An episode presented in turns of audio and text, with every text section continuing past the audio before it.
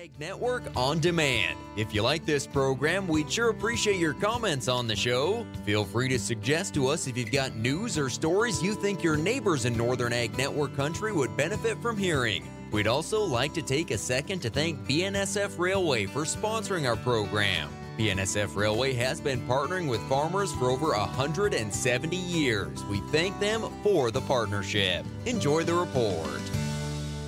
Hi everybody, Colter Brown here from the Northern Ag Network with our Montana News and Agriculture, and today we're broadcasting from the Montana Soil Health Symposium in Billings, and I'm joined here by Marnie Thompson from the Natural Resource Conservation Service. And Marnie, this has become a pretty big event, the Soil Health Symposium. You've been involved with it for a long time. Talk about the evolution of this event and what it's become today. So we had our first one in two thousand eleven, and it was in Great Falls, and what we started doing then was just having a traveling road show that would go to like five different locations in the state of Montana. Um, and that worked out well, but we couldn't get in the big name speakers because they had to travel to all the different places. And so in two thousand nineteen, we started our first two-day Soil Health Symposium and sold out at four hundred twenty capacity. And then we canceled because of COVID. And then last year we had a decent crowd, but then this year we've sold out again. It's pretty awesome. It is. And walk us through just kind of some of the topics that'll be covered here over the next two days. So we have three keynote speakers. One is Jerry Doan from North Dakota. We'll cover a lot of the cow side, the stacking of enterprises, and how he brought all of his family back to his ranch.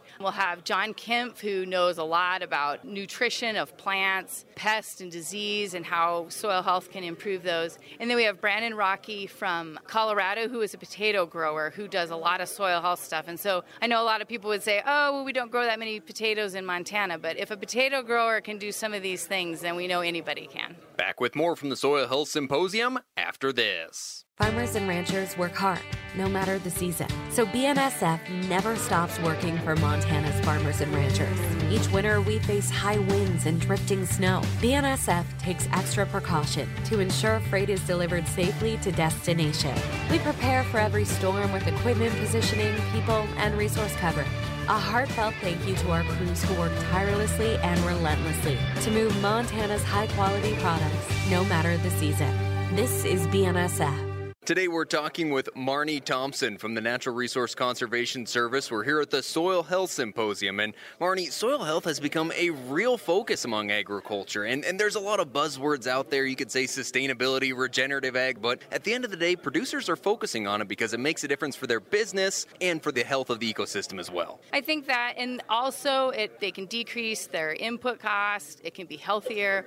We do have one breakout session of a guy that um, suffered from Crohn's disease. He's from South Dakota, and he was super sick, and he started eating healthy, and he realized that he couldn't eat anything that he grew on his ranch. And so that was how he started his regenerative journey, is he called Gabe Brown and tried to figure out how he could decrease his input. So his story is fabulous. And so it's not just about decreasing inputs, but how to make food healthier for our children and make us just more sustainable. Well, and one new thing that you did this year was the pre-conference workshop, talking about direct marketing beef, and that was a sold-out crowd, too. It was. It was awesome. I was a little worried about it just because we weren't sure that was a topic that people wanted to hear, but we sold out with that, had a great panel of, one guy was from Oregon, but a lot of them were just local farmers and ranchers that are direct marketing their meat and ways to do that, and so it was great to hear the different ideas that people are doing. Well, Marnie, appreciate you taking a little time with us, and let us be a part of the Soil Health Symposium this year. From the Northern Ag Network, I'm Colter Brown.